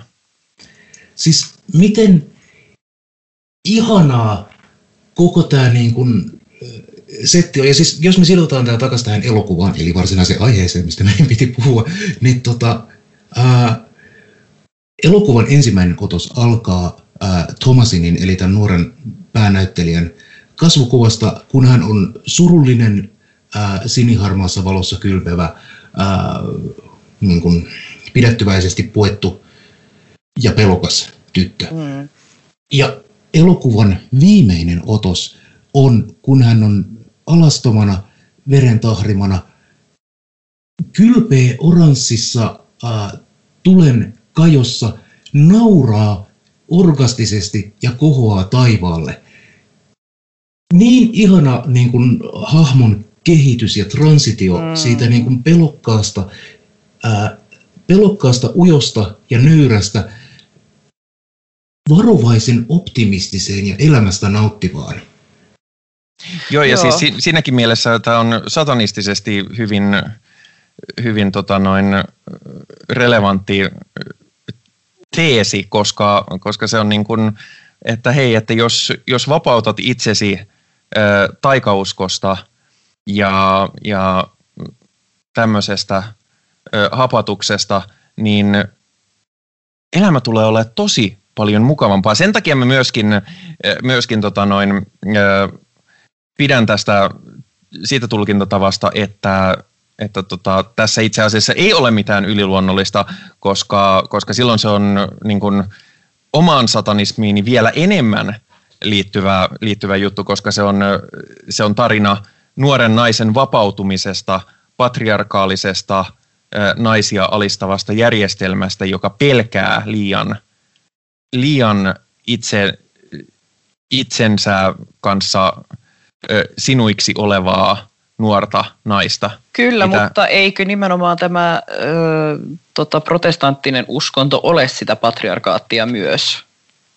Eli mä näen tässä siis esimerkiksi sellaisen, siis tässä mä oon miettinyt tosi paljon tätä voita, koska mä en ymmärtänyt sitä viittausta ensin, jos mä lähdin googlettamaan, että mikä tämä homma on, kun Philip sanoi, wouldst thou like the taste of butter, niin se ei ole vaan sitä, että hän tarjoaa jotain niin kuin herkkua ja rikasta tälle köyhälle tota, nuorelle naiselle, vaan siinähän on myös tietynlainen semmoinen ö, symbolinen metafora siinä, että kenelle muulle naiselle ollaan tarjottu ruokaa, joka on tarkoittanutkin jotain enempää, esimerkiksi raamatussa. No, mm-hmm. ö, meillä oli tämä yksi ö, tota, rouas henkilö, jolle annettiin ö, omena, tai joka otti omenan ö, kehotettuna, ja, ja, tota, ja sitä kautta tajusi, että hän haluaakin tätä niin kuin tietoa, ja hän haluaa enemmän, ja, ja tota, ja se on semmoinen asia, mitä hän ei muualta saisi, mitä saatana tarjoaa hänelle, että hei, ota tämä omena, jos me nyt lähdetään siitä, että, että saatana oli se käärme ja niin poispäin, ja oliko se oikeasti käärme vai ei. No, anyway, tämmöinen, että hän, hän, tota, siis hän saa tällä syömisellään ja niin kuin tämän herkullisuuden halullaan, niin se on oikeasti todella semmoinen jotenkin monimutkainen symboli, joka viittaa valtaan, tietoon ja siihen niin kuin, voimaan, että sä pystyt saavuttamaan asioita, mitkä oli sulle aiemmin sen patriarkaatin alla ö, tavoittamattomissa. Mm-hmm. Niin musta se on, aika, se on tosi paljon diipimpi kuin tavallaan semmoinen, että hei jes, nyt jotenkin, ö, tiedätkö Siis mä en nyt, mä en tiedä osaako selittää tämän, koska mä oon itse niin sillä osaat wow. selittää oikein hyvin, mä nappasin tuossa kiinni ja kyllä. Very siis... deep, että se ei ole pelkästään voita. Ja toisaalta mm-hmm se, mikä on niin siisti, on se, että se on myös pelkästään voita, koska sitten mä aloin, siis mä perehdyin sellaiseen kuin Elaine äh, Koshrovan teokseen Butter, A Rich History, missä hän siis kuvailee sitä semmoista niin kuin, äh, keskiajan Eurooppaa, missä munkit pidättäytyi syömästä eläintuotteita äh, keskiviikkoisin, perjantaisin, lauantaisin ja sitten paaston aikana pääsiäisen edeltävänä ajanjaksona ja sitten siinä oli semmoinen, että lihan- ja maitotuotteiden ajateltiin lisäävän himoa ja sitten tästä tuli tämmöinen niin kuin kirkon paastosääntö, että, että, tota, että ei saisi käyttää eläinrasvoja. Ja tämähän oli roomalaiskatolis touhu, mikä tuli siis Etelä-Euroopasta, missä ihmiset ei muutenkaan olisi syönyt voita, koska heillä oli esimerkiksi oliiviöljyä ja kalaa, jotka oli molemmat sekä sallittuja että hyviä rasvanlähteitä. Ja tämä oli semmoinen heidän tapa myös niin kuin kontrolloida esimerkiksi sitten ää, näitä niin kuin maitotuottajamaita, kuten Ranskaa tai Saksaa, ää, sillä, että sanottiin, että heitä ei saa käyttää voita eikä juustoakaan, koska on paastopäiviä ja, ja näin. Ja koska niitä paastopäiviä oli sitten lähet niin kuin puolet, puolet vuodesta, niin tämä tarkoitti periaatteessa niin kuin nälkäkuolemaa joillekin perheille, jotka niin kuin, olisi saanut sen tarvitsemansa kalorimäärän siitä eläinrasvasta. Ja siis tästähän Luther asti niin kuin lähti, lähti tota kirjoittamaan teesejä sitten niin kuin, tota siitä, että miten tämä, niin kuin, tämä on tämmöistä niin kuin, pohjois-eurooppalaisten näännyttämistä ja että tässä nyt niin kuin, Paavalisto on täysin väärässä ja, ja tekee epäeettisesti. Niin sitten mä jotenkin oli ihan sellainen, että wow, että tämä niin superkaunis, hieno, dramaattinen, seksikäs, jotenkin eeppinen monologi tai tämä niin kuin lyhyt keskustelu, mitä he sitten käy siellä, Black Philip tai kautta saatana, ja sitten tämä Thomasin, on oikeasti tosi diippi ja historiallinen, tosi monitasoinen, symbolinen, jotenkin tämmöinen extravagantsa. Ja se on niin semmoinen simplifioitu ja, ja, niin kuin, ja pieni juttu siinä varsinaisessa elokuvassa. Kyllä, siis mä tunnistin sen jo, siis se auttoi, siis me katsottiin tätä silleen, että, että tota, minä ja Virgilium oltiin samassa paikassa ja, ja Henri oli etänä ja Henri, se, että Henri oli mukana, oli nähnyt leffan siis aikaisemmin, ää, niin se, se auttoi hirveän paljon itseäni kontekstualisoimaan sitä, mitä leffassa tapahtuu justiinsa tähän historiaan ja se toi siihen lisää, mutta siitäkin huolimatta siis äärimmäisen vaikuttava elokuva, jossa erityisen huomattavaa mun mielestä on se, että tässä on joukko erittäin nuoria ja myös ihan lapsinäyttelijöitä, jotka tekee niin kuin sellaisia suor- näyttelijäsuorituksia, joita mä en ole lapsinäyttelijöiltä nähnyt kenties koskaan. Joo, sama. Kyllä, ja yksi mikä, siis noin yleensä mä vihaan lapsinäyttelijöitä elokuvassa mm. kuin elokuvassa, tai niin kuin lapsirooleja yhtään missään, koska en mä tiedä. Lapset, Laps, lapset on kuvottavia, mutta älkää kertoa sitä mun lapsille. Mutta lapset on, niin kuin, siis vittu, jos mä haluan nauttia vakavasta taiteesta, kuten kauhuleffat, niin tota, ää, en, en mä halua sinne mitään räkänokkia rääkymään. Mutta tässä niin kuin, vanhemmat sisarkatras oli, niin kuin, teki sitä erinomaista näyttelijäsuoritusta, ja sitten oli nämä elokuvan nuoremmat kaksoset, jotka oli vitun ärsyttäviä pitkin leffaa, jotka näytteli erinomaisesti ikäisiä lapsia, koska lapset on Joo. vitun ärsyttäviä ton ikäisinä. Ja mä olen myös ihan tyytyväinen heidän kohtalonsa, joten tässä oli sellaista tiettyä mielihyvää myös sitä kautta. Mutta siis etenkin tämä tota, keskimmäinen näistä lapsista, tämä nuori poika, joka vähän kiinnostui katselemaan tota, sisaruksensa rintavakoa, niin tota, ja, ja toisaalta, joka joutui... toisaalta siis minä olen ollut teini-ikäinen nuori mies, ja, ja se eli metsässä, ja sen sisko oli kirjaimellisesti ainoa sukukypsä niin kuin nainen koko niin kuin sadan kilometrin Joo, joo, siis mä en yritä ottaa siihen edes kantaa, vaan siihen, että miten hän näytteli Joo. Et sehän oli todella, se oli 14 V muistaakseni se näyttelijä silloin, kun se teki ton. Ja siis se oli tehnyt sen, ilmeisesti sen isä oli ollut mukana siellä niin kuin setillä ja, ja, ja tavallaan ne oli sit, hän oli näytellyt siellä sitten isänsä niin kuin läsnä ollessa, mikä teki siitä jotenkin entistä siistiimpää mulle, että jotenkin tosi hienoa, että sitten tehtiin semmoinen perheprojekti, ja niin kuin äärettömän lahjakas ja, ja jotenkin uskottava se sen, kun se on houruilee siellä niitä sen Jeesus-juttuja, niin ihan siis todella hyvä. On kyllä. Ja siis tosiaan tässä elokuvassa ää, tämä veli ää, joutuu noidan nappaamaksi ja ties millä tavalla hyväksi käyttämäksi. Ja hänet palautetaan ää, perheen pariin tai hän karkaa tai jo, se ei koskaan selviä, mutta hän palaa perheen pariin ja sitten hän on riivattuna ja huureisena ja näkee näkyjä ja lukee rukouksia ja kaikki on niin sekavaa ja se on niin siistiä sekin kohta. Siis ehkä parhaita niin kuin riivaa ja riivauskohtauksia mm. elokuvahistoriasta sitten manaajan. Ja musta se on niin viehättävää, koska se on samaan aikaan se on niin jotenkin minimalistista. Mm-hmm. Ja semmoista, että ne vaan on siellä jossain kämäisessä mökissä ja niin kuin ja tämä vaan niin kuin tapahtuu ikään kuin taisi niin kuin arkea. Mm. Ja se, mistä mä erityisesti pidän kauhuleffoissa, jossa, no mä yllättäen katson aika paljon kauhuelokuvia ja erityisesti tykkään, jos paholainen liittyy niihin ja jos niissä on tällaisia riivaustilanteita, niin yleensä nämä äh, niin kuin riivaukset ja manaukset on hyvin erikoistehostettuja. Kyllä. Ää, ja siellä on niin kuin, ties minkälaista vääntele, vääntelehtimistä ja, ää, ja, ja levitointia ja kummallisia valoja ja värinää ja hirveän niin kuin heiluva kamera. Mutta tässä keskityttiin, tässä, ei ollut mitään sellaista niin kuin vilkkuvia valoja ja muuta. Tässä oli vaan se sosiaalinen, kiusallinen, inhottava tilanne, kun kukaan ei oikein tiedä, että mitä vittua tässä tapahtuu, miten meidän pitäisi suhtautua, voidaanko me tehdä mitään. No me voidaan koittaa rukoilemista ja that's it. Miten pieneltä niin kun ihminen uh, voi itsensä tuntea tuollaisessa mm. tilanteessa, ja siinä ei ollut mitään dramaattista. Ehkä yksi pieni tämmöinen viittaus saatanalliseen yliluonnollisuuteen, ää, mutta sekään ei niin kuin ollut mitenkään ää, erityinen. Se oli hyvin mundaani, kun nuori poika pulpauttaa ja oksentaa suustaan omenan. Ja aivan pienen omenan, mutta sillä on ää, liitos aikaisempaan elokuvan tapahtumaan. Ja no omena ja se, että tämä kyseinen omena oli vielä ää, pikkaisen mätäomena ja tämä on mahtavaa, lisää tällaista.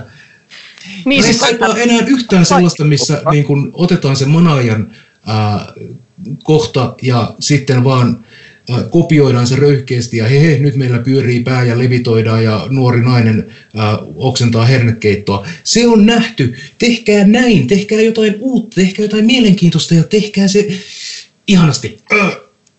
Tota, ja se on, mikä on tosi häkellyttävää, niin näin tehokas elokuva, siis kaikin puolin tehokas ja, ja vaikuttava elokuva, niin ohjaaja käsikirjoittaja on ensikertalainen, on jotain ihan käsittämätöntä.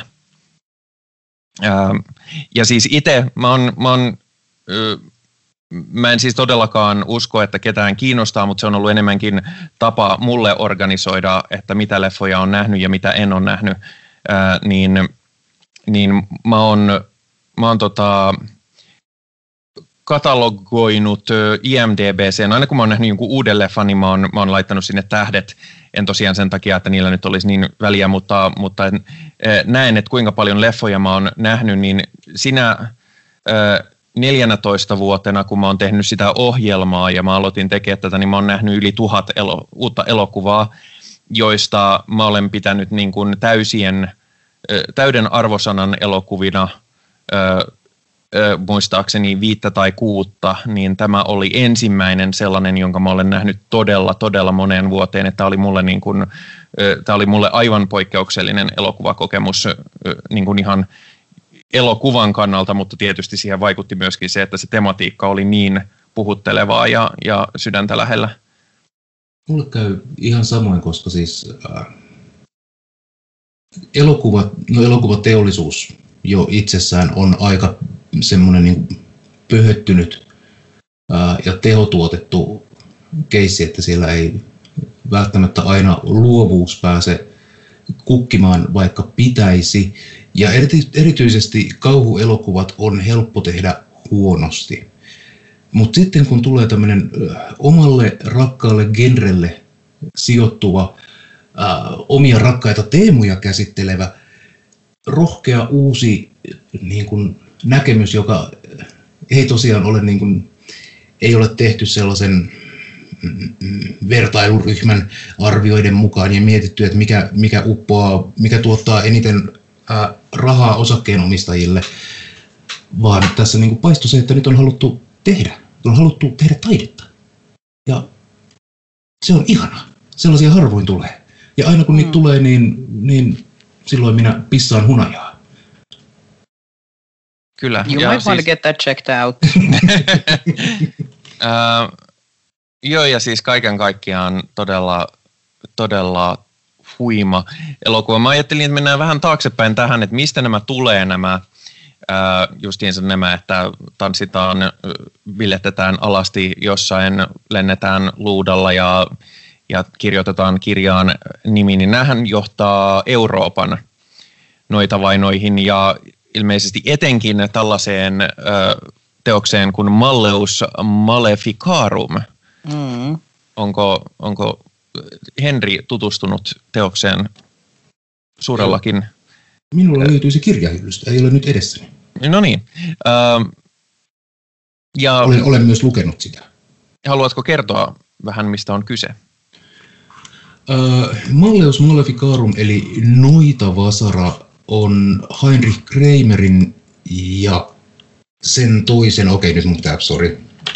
Malleus Maleficarum, Wikipedia, mitä se sanoo? Kyllä tässä on ainakin ihan vaan mainittu hänen nimensä. Joo, sillä on toinen, toinen tekijä. No ei sillä ole äh, niin väliä.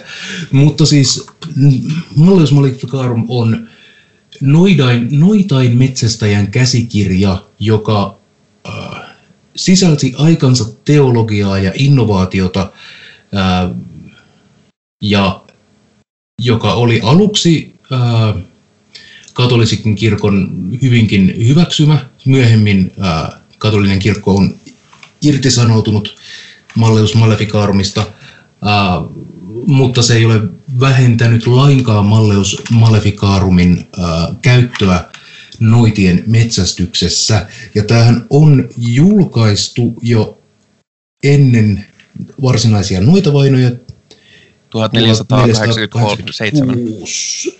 No jotain sinne päin. Uh, mutta kun noitavainot sitten lähtivät käyttöön, niin tämä, tai käyntiin, niin noitavasara löysi, löysi kyllä yleisönsä ja erityisesti protestanttien käsissä tämä osoittautui hyvin ähm, julmaksi teokseksi, sillä kyseinen teos sisältää aivan suoria ohjeita siihen, kuinka kidutettavaa ihmistä kannattaa kiduttaa ja kuinka häneltä kannattaa äh, tota, manipuloida tunnustus ihan suoraan äh, esimerkiksi valehtelemalla. Lisäksi tämä kyseinen teos on täynnä varmoja esimerkkejä siitä, mitä noidat tiettävästi tekevät. Ja enimmäkseen noidat siis tässä kirjassa aiheuttavat äh, impotenssia ja varastavat peniksiä ja piilottavat näitä peniksiä sitten äh, linnun pesiin puihin. Siis, siis tämähän on, mitä mä, mä en ole itse lukenut tätä, mutta mä, mä tutustuin ö, yhteenvetoihin etenkin tästä niin kuin penisobsessoituneesta osasta, niin kyseessähän on niin kuin, ö, mun tulkinnan mukaan aika suoraa niin kuin Naisvihaa. aikansa, aikansa incel-manifesti. On, kyllä. Äh, Heinrich Kramer oli äh, tiettävästi ennen tämän kirjan kirjoittamista saanut julmasti pakit elämänsä rakkaudelta. Ja kun ei saanut naista syttymään, niin sitten Pakko olla noituudesta kyse. Ja jos, ja jos kärsit impotenssista tai haluat masturboida tai, tai, tai näet märkiä unia, niin kyseessähän on tietysti se, että joku noita riivaa sinut ja, ja se tarkoittaa sitä, että paikalliset liian, liian suurta itsenäisyyttä osoittavat naiset pitää laittaa hengiltä. näin se on varmin tapa toimia. Siis jos joku kuvittelee, että naisviha on uusi tämmöinen sosiaalisen median ilmiö, niin think again. Juu, ei, ei todellakaan. Ja se on justiinsa tämä, että, että kuinka voimakkaasti, tota, voimakkaasti nimenomaan, ö, nimenomaan se, tässä kirjassa kaikki nämä liitetään selkeään epävarmaan miehuuteen, mikä on myös tietysti The Witchissä sattumoisin vahva tematiikka, koska, koska kyseessähän on ö, tämä vaikka selkeästikin hedelmällinen tämä perheen isä, niin, niin tota, hän sitten muuten kärsii tästä, että kun hän ei, hän ei pysty oikein tekemään muuta perheensä eteen kuin pilkkoa halkoja. Kyllä. Sen verran shoutouttaan tuosta Malleus Maleficarumista, eli äh, sellainen suomalainen kustantamo kuin Salakirjat on tämän tota, hoitanut, ottanut työkseen, suomentanut kääntäjänä on ollut Vesa Suomalainen ja tota, sen voi ostaa hintaan 39 euroa. Ja sen verran sanon, että vaikka kyseessä on niin kuin näin bibliofiilina äh, sanottuna aivan ihana kirja, siinä on äh, korusidos, eikö siis se, se on aivan ihana niin kuin fyysinen kirja. Sen niin kuin kannet on äh, kohopainotettu, siinä on ihana lukunauha välissä ja siellä sisällä on äh, näitä alkuperäisiä äh, printtejä, missä noidat ja pahulaiset ja muut näkyy. Se on kirjana niin kuin, Aa, tarkoitat siinä mielessä. Joo. Joo, esineenä aivan mahtavan kaunis. Uh, plus toimii itsepuolustusvälineenä, jos ikinä tarvitsee ketään lyödä hengiltä, koska se on, se on massiivisen kokoinen kirja. Mutta sisältö on sitten, sitten tota, ei mitään niin kuin kevyttä luettavaa, että se on keskiaikaista lakitekstiä ja teologiaa. Että kyllä sieltä niitä hauskoja kohtia löytyy, mutta enimmäkseen sä haluat ehkä lukea jotain muuta. Sama pätee myös moderneihin incel-foorumeihin. Pääasiassa haluat lukea varmasti jotain muuta. Tota, siis salakirjathan on muutenkin, ne on myös ö, julkaisseet Mustan raamatun, joka on kans teos, Mm. jota varmasti joskus käsitellään. Ähm, Joo. Tämän itse asiassa voisi shout-outata salakirjoja noin muutenkin, koska äh, näin niin kuin kulttuurin, niin kuin kulttuurimuistojen ylläpitäminen on minun mielestäni tärkeää ja salakirjat tekee sitä niin kuin omalla työllään. Joo, ja tos, Kalliossa on semmoinen liike kuin Aavettaajuus, jossa ö, käsittääkseni nekin pitää jonkinlaista tukikohtaa, jos en ole täysin väärässä. Kyllä. Totta kai sit voidaan, niin kuin, koska monet, monet niin kuin kirjat ovat niin kuin hengellisesti värittyneitä, niin voitaisiin lähteä, jos nyt ihan pakko olisi, niin nillittää siitä, että onko tämä nyt eettistä sitten jotain, jotain natsiokkultiikkaa tai, tai kristalliparannus höpö, höpöä y- myydä. Mutta mä näen, näen salakirjat enemmän niin kuin enemmän kulttuurihistorian säilyttävänä tahona. Plus he ovat erittäin komeita ja kauniita ihmisiä, jotka työskentelevät siellä. Myöskin tota, ö, minkä takia otin esiin, esiin tota noin, ö, kirjan on se, että nämä, ja niin kuin on maininnut alun perin, nämä tämän ö, noita käsitys kliseen, ö, klisehän tulee tässä, ja tämähän on moderni ilmiö usein, mistä sanotaan, että ihmiset kun näkee populaarikulttuurissa jotain, niin se assosioituu sitten, että se on, se on tota oikea asia.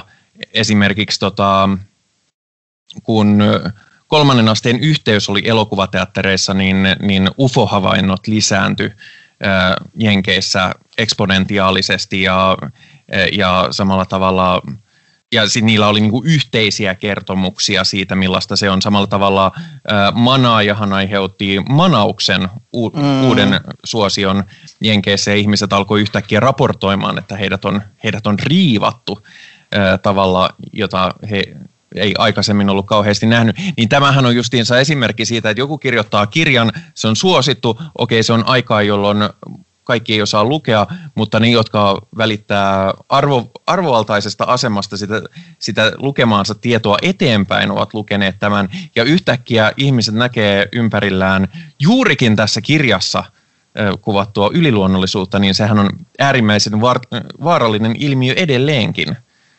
Koska jos ei nyt suorastaan se, että hei täällä on noitia, niin tästä mä näen tiettynä jatkumona QAnonin ja muut usein satanismiin liittyvät, mutta vaikka ei liittyisivätkään satanismiin, niin liittyvät ö, noi salaliittoteoriat ja, ja muut huuhaa-jutut, jotka sitten, jotka kuul, vaikka ne kuulostaisi niin kuin äkkiä kuul- kuultuna niin kuin tosi suorastaan huvittavilta, niin niillä voi oikeasti olla sitten hyvinkin vaarallisia kuitenkin näitä vaikutuksia. Onko tämä se kohta, kun meidän pitää tehdä uudestaan tämmöinen disclaimer, että me ollaan sekulaareja ateist, ateistisia satanisteja, mitkä tarkoittaa sit, tai mikä tarkoittaa sitä, että me emme usko, että tässä elokuvassa oleva noita on todellinen ilmiö, mitä voitaisiin kohdata oikeassa elämässä. Voidaan tehdä, Niin. joskin, joskin toiv- toivon, että se kyllä on ohjelman kuulijoille aika niin kuin, selkeä asia. Paitsi Pi, Pi ei usko edes sen olemassaoloon siinä elokuvassa, joten Ei, mä sanon, että tätä elokuvaa voi tulkita kahdella tavalla. Pi tulkitsee väärällä tavalla. Kyllä. Mä en, mä en edes ota kantaa siihen, miten mä tulkitsen, vaan mit, miten sitä voi tulkita. Toi on tuota agnostista hapatetta ja minä valitsen uskoa noituuteen tässä Asia elokuvassa. selvä. Minä, Tota- minä taas en ole fundamentalisti edes, mitä tulee elokuvatulkintaan. Haluatteko te kuulla toisen ha- hauskan jutun siis äh, voista? Ai, ai, se ei tullut vielä, sori. Ei, poista, vaan, vaan joissain ö, paikoissa, esimerkiksi ö, Roomassa, niin oli mahdollista, silloin siis puhutaan edelleen niin kuin tuhat, mm, 1500-luvusta, niin oli mahdollista siis maksaa tämmöinen hengellinen ö, vero, joka siis sanottiin voiveroksi, koska tota, sun oli mahdollisuus ostaa siis itseltäsi, tava, itsellesi oikeuden syödä voita, vaikka oli tällainen ö, tota, kielto mikä siis ö, edelleen näkyy siinä, että joissain paikoissa, esim. Ranskassa, niin on tällaisia hienoja katedraaleja, joiden tota, turisti tämmöiset kierrokset sanotaan ö, nimellä Tour de Beurre. En osaa lausua ranskaa, mutta ilmeisesti se tarkoittaa ö, tota, voi-tornia, koska niitä sillä tota, voi maksulla tai voi verolla, niin maksettiin sitten nämä fansit uudet tornit näihin katedraaleihin. Tämä kuulostaa kyllä iljettävästi vähän niin kuin kapitalismilta. Eli Ai. kielletään tämmöinen kiva asia, ja sitä ei kukaan saa tehdä, paitsi jos saat rikas ja maksat siitä vähän ylimääräistä. Mm, hmm. Puhutko nyt VRn ekstraluokan maskipaikoista? Onko sellaisia? On. Mitä? Etkö tiennyt? En. Kerro tästä lisää.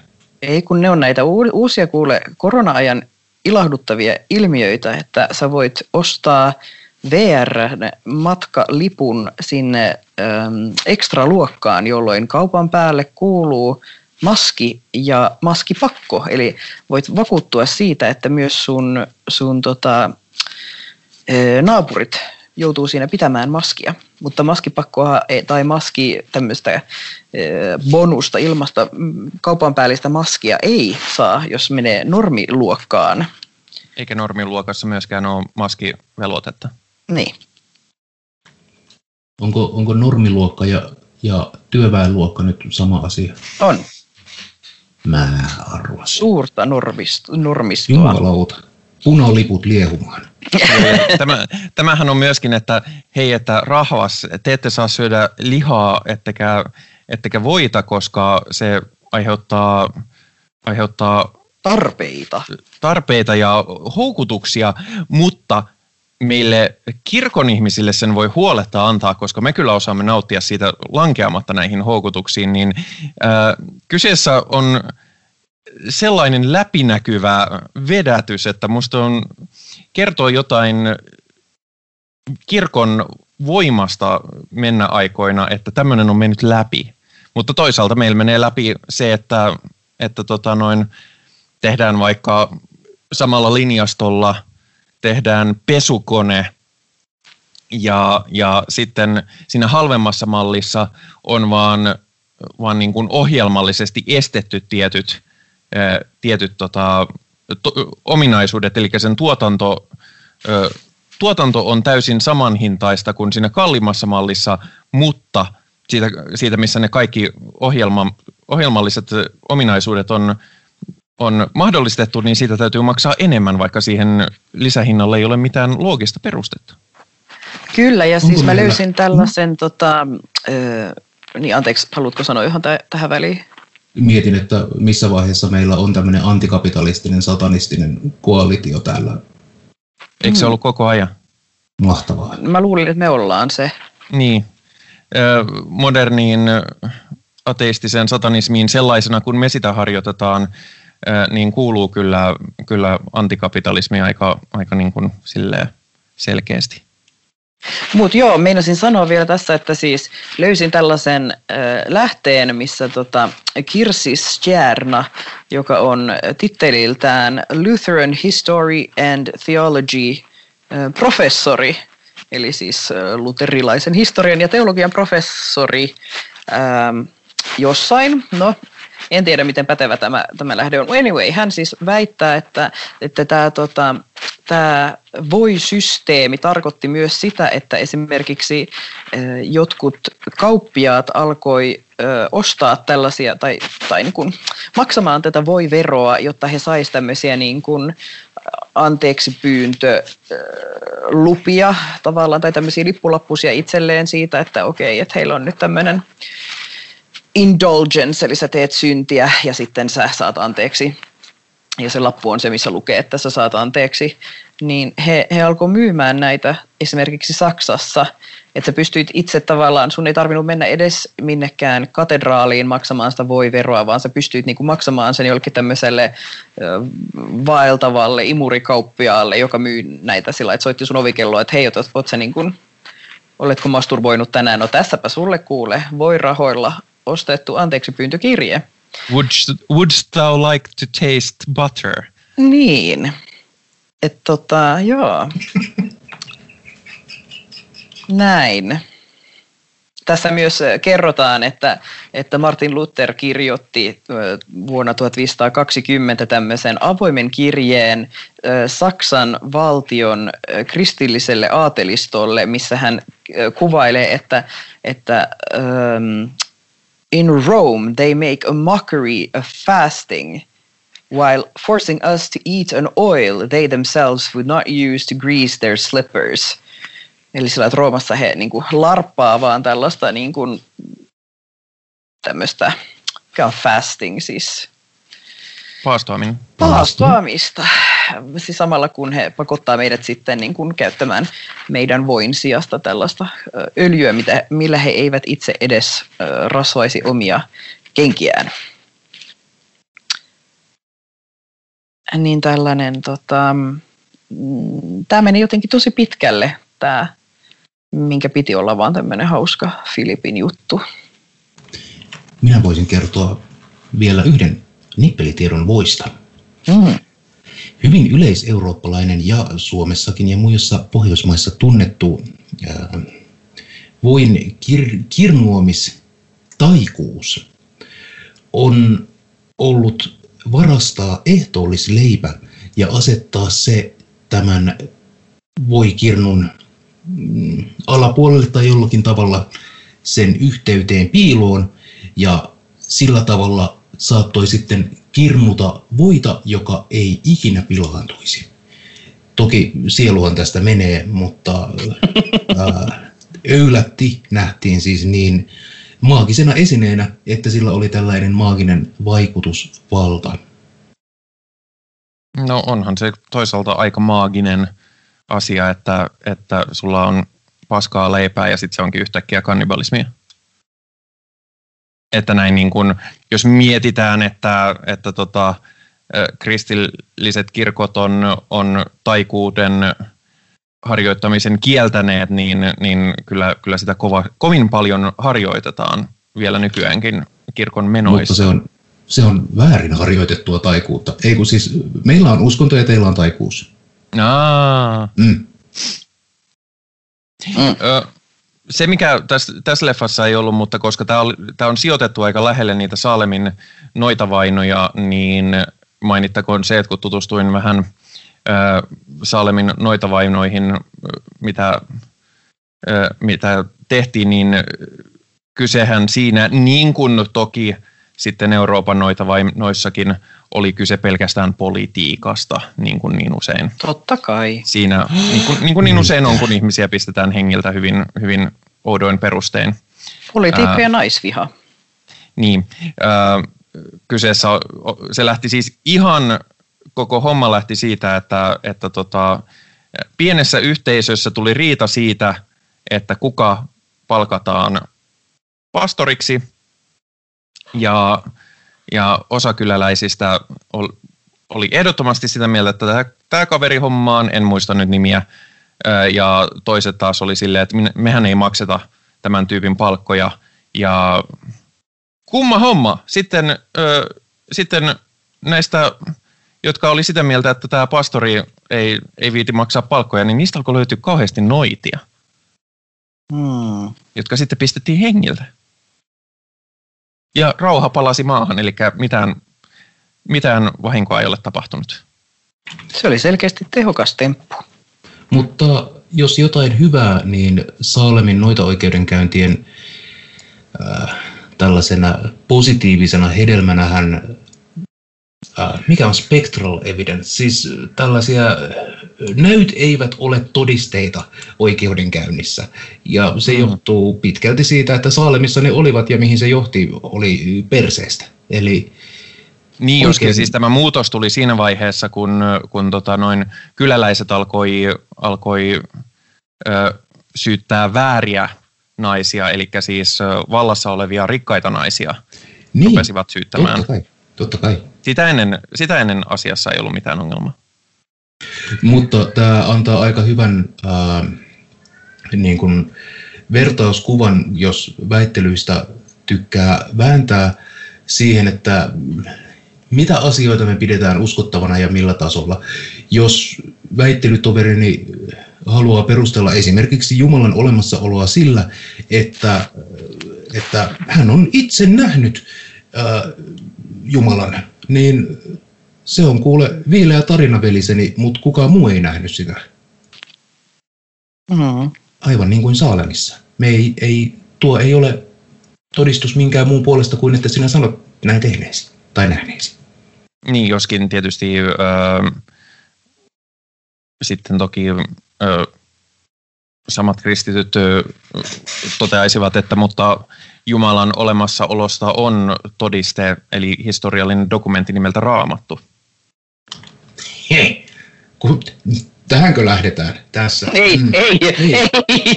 Sanoin vaan, että tämä on, tämä on tietyn porukan argumentti, en sano sitä, että se olisi todellakaan oma argumenttini. Mä luulen, että sä alat tuntea mun liipasimia sen verran, että sä painelet niitä ihan kiusalla aina välillä. Se, se voi olla. Joskin enemmän mä mietin painelevani niitä, niitä tota noin, ö, suomalaisten ö, kristittyjen tekopyhien ö, tahojen suuntaan, en niinkään sinun suuntaan. Ö, mutta Olkoon raamattu kyllä aihe toiselle kerralle. Täällä alkaa ehdottomasti. kuule kaksi tuntia tulemaan täyteenkin, niin Ö, tästä päästään ö, aasinsiltana projektiin, mikä tapahtuu Perkeleen temppelin serverillä.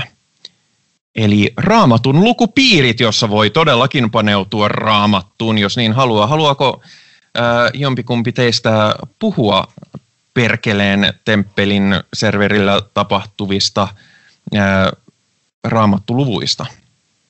tarkoitatko, Jospa- että rehellinen satanisti ei saa rauhassa lukea siis raamattua ilman, että heti pitää selittää? Kyllä, tarkoitan sitä. Minä selitän tässä ensin sen verran, nyt kun Perkeleen temppelin edustajana äh, olen, että äh, vaikka raamattupiiri järjestetään Perkeleen temppelin äh, serverillä, niin raamattupiiri ei äh, ole, ole tuota, sidoksissa eikä minkään äh, Perkeleen temppelin käskyvallan alla, vaan toimii ikään kuin, ikään kuin vapaat aikuiset ihmiset kokoontuisivat keskenään ja internetserveri on vain digitaalinen tila, jossa näin voi tehdä. Kyllä, eli siellä luetaan raamattua saatanalasit päässä. Mm.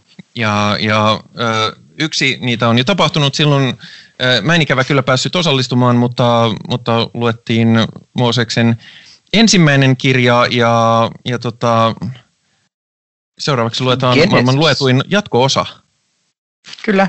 ymmärtääkseni. Kyllä, Mooseksen eli toinen kirja. on Sexodus.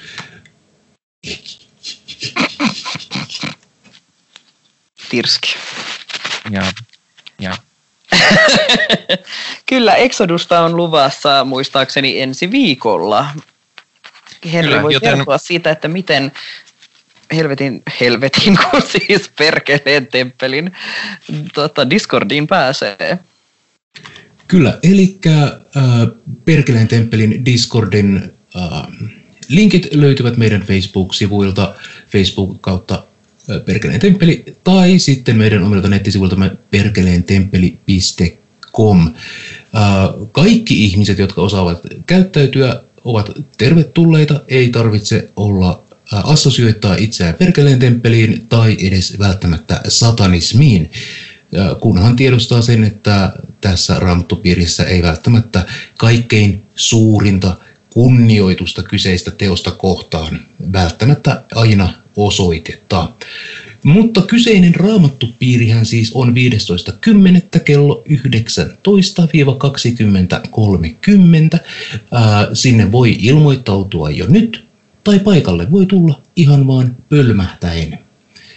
Ähm, mainittakoon myös tästä Perkeleen temppelistä äh, tai Perkeleen temppelin Discordista sen verran, että linkki sinne itse asiassa löytyy myös nyt ohjelmamerkinnöistämme. Nimittäin teimme sellaisen käytännönläheisen äh, huomion, että, että tota, äh, kaikki, jotka on sunnuntai-satanisti esittää serverillä, on myöskin Perkeleen temppelin äh, serverillä, äh, jonka takia ihan käytännön syystä, ettei tarvitsisi äh, tota, äh, hallinnoida kahta eri serveriä ihan, ihan suotta, niin päätimme siirtää äh, sunnuntai-satanisti osiot, keskustelualueet ja tapahtumajutut Perkeleen temppelin ser- serverille ihan sen takia, että vaikka edelleen sunnuntai-satanisti on ehdottomasti ö, itsenäinen ja Perkeleen temppelistä riippumaton projekti, niin tässä kohtaa käytäntö menee asioiden ö, edelle. Itse ainakin on myöskin hyvin väsynyt seuraamaan 27 eri Discord-kanavaa, niin on, on, on kaikille helpompaa. Ja sitten jos Perkeleen temppeli vaikka rupeaa perseilemään, niin sitten me poistumme sieltä. Mutta, mutta tässä vaiheessa ainakin per, Perkeleen temppeli on erittäin kunnioittava tiloissaan tapahtuvalle ö, riippumattomalle sisällölle, joten meidät löytää jatkossa sieltä. Mutta nyt on aika laittaa saatana nukkumaan. Minä kiitän kaikkia osallistujia. Kiitokset Henri, kiitokset. Kiitoksia, kiitoksia paljon. Ää, Kiitoksia Virgilium. Hyvää yötä, saatanan myötä. Ja tältä erää minä sanon teille, ei kun enpä sanokaan, kun mä kerron ensin, että meidät hän löytää tietysti myöskin sunnuntai-satanisti Facebook-sivuilta edellä mainitulta Discord-serveriltä ja lisäksi ohjelman voi tilata Spotifysta, Apple podcasteista, Google podcasteista, kaikista podcasteista ja myös Spotifysta. Nyt minä sanon kaikille heipä hei! Hei hei. Heipä heilu.